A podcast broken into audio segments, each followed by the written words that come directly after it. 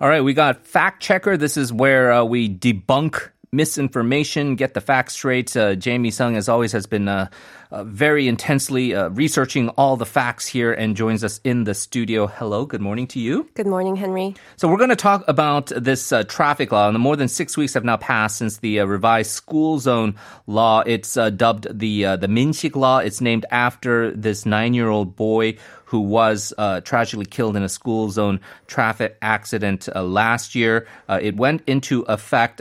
I think we all remember the very tearful, painful, emotional media appearances by the parents of Minshik kind of really pleading with the National Assembly to pass this. It did pass, but now there's some backlash to it, to people who are not happy with this law. What are the grounds for their objection? So in addition to requiring installation of traffic lights and speed cameras in school zones, the revised law sentences drivers to up to 15 years in prison and or a fine of 5 million to 30 million won if a child injured. And in case of a child's death, drivers would face a sentence of 3 years or longer or life imprisonment.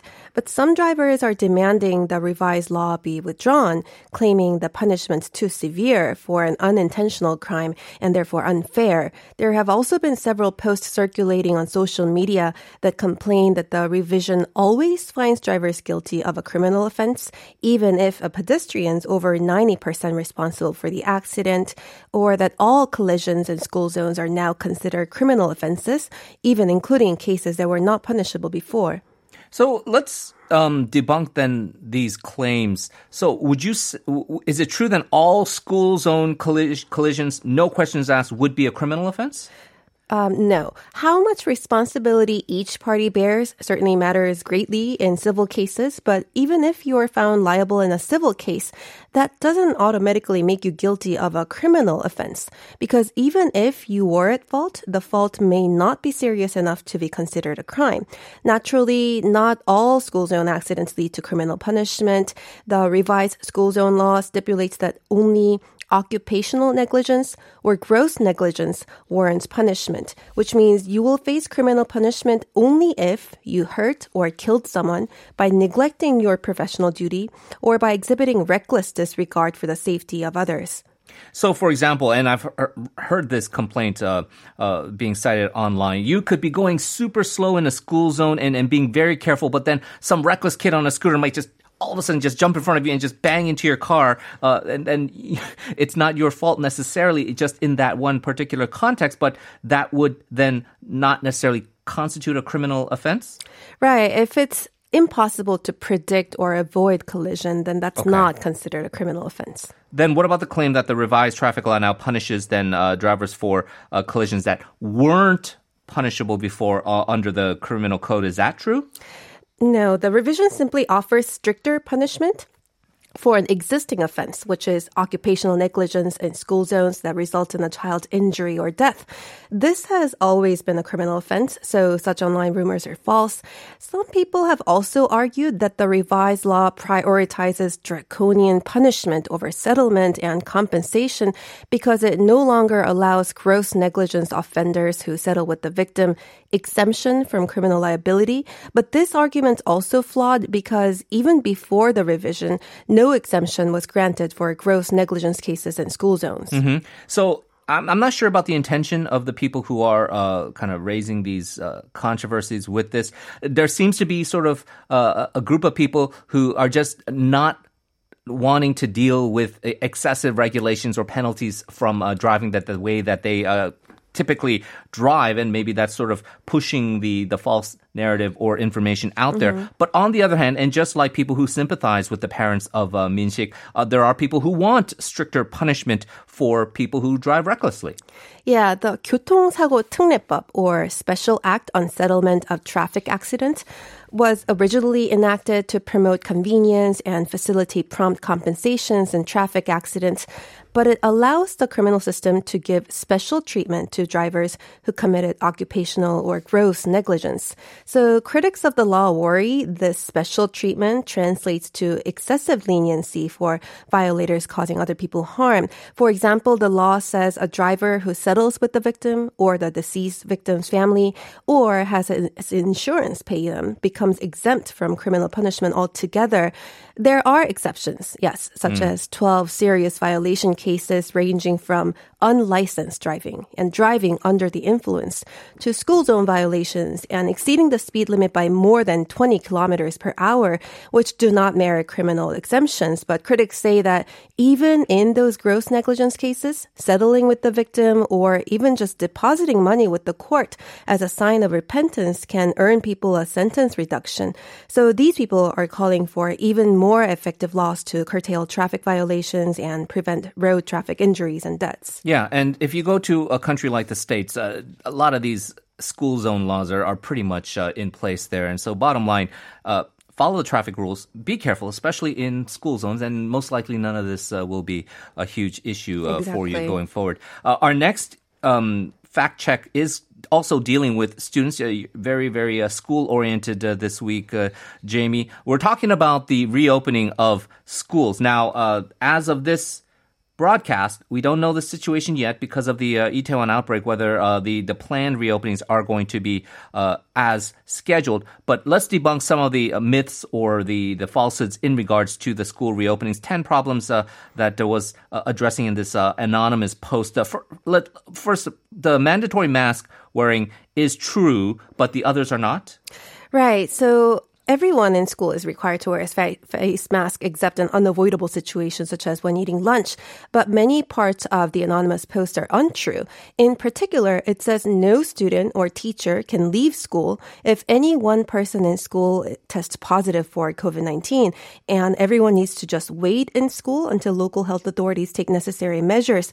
But this is the exact opposite of the Education Ministry's policy to swiftly send everyone back home with a face mask on in case of a confirmed case, followed by additional measures such as disinfecting the school and tracing contacts. So if anyone from school is confirmed to have the virus, instead of sitting by and waiting in school, everyone is advised to leave and go home immediately and switch back to remote learning. Yeah, and that would be the commonsensical expectation I think most people would have there. What about physical education class, PE? The post said that PE, art, and music, so these classes where you have to move from your homeroom out, those will not be scheduled? Right. The Education Ministry hasn't banned such classes either. As for outdoor PE classes, schools and teachers are allowed to determine for themselves whether to conduct them and make sure to have students maintain a safe distance from each other. A ministry official has said, though, mask wearing is required at all times in principle.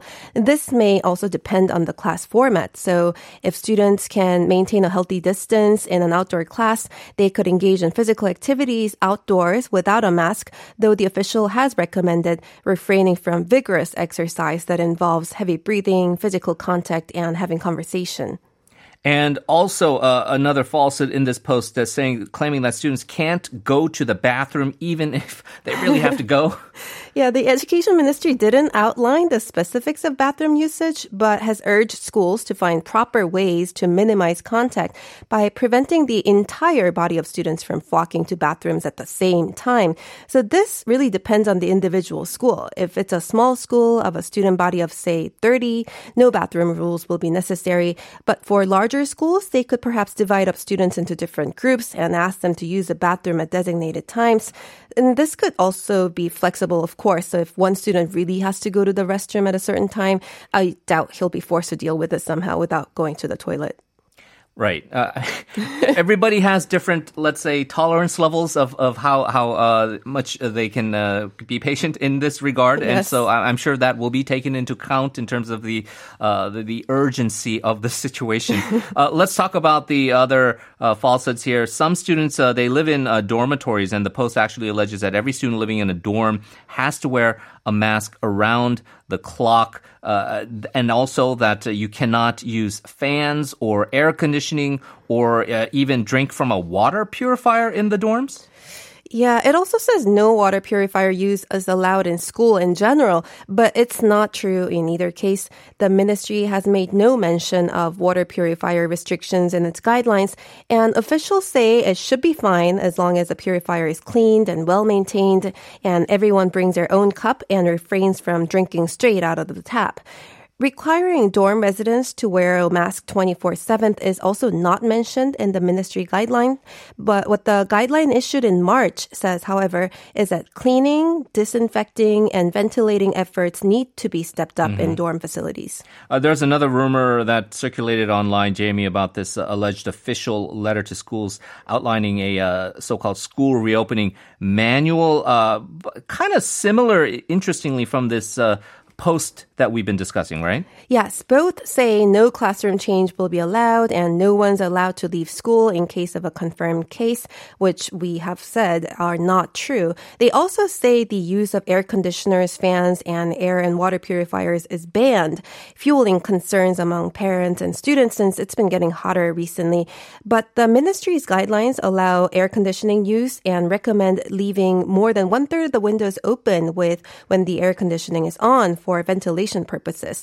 So it turns out that AC use was advised against during the period of strict social distancing in March, but it's no longer the case with the shift to everyday life quarantine. Right, and less people need to use the AC in March because it does still get quite chilly. However, there have been a lot of reports, some coming out of China, about the sort of susceptibility of air conditioning maybe carrying some of the particles resulting in infections. But overall, the experts are saying that AC use in and of itself is not a problem. Right. They say air conditioning itself wouldn't pose a problem as long as fresh air is let in through open windows. In fact, refusing to turn on AC and letting temperatures rise so that students can't bear to keep their masks on at all times would be even worse. So the key to containment would be self-isolation for anyone experiencing symptoms and exercising caution with everyone wearing a mask to protect themselves and others around them. And bottom line, though, with all this being said, we might have been able to just push this discussion to next week's fact check because we still don't know right now. It's not set in stone. The schools may not reopen because of what we're seeing from the Itaewon case, right? Right. A decision about school reopening could come soon, today or tomorrow, after considering the epidemiological survey into the latest cluster surrounding clubs in Itaewon. Right. And so especially the education authorities here in Seoul, where, of course, this Itaewon outbreak has started, they're going to have to make some very tough decisions right now going forward. They don't have a lot of time either because the 13th is looming very, very shortly here. Soon. So that is the first phase reopening for the high school seniors. And so that decision, I'm sure we will be talking about once and when it is made. Jamie, thank you very much. Appreciate it. We will talk to you again next week. Thanks for having me, Henry.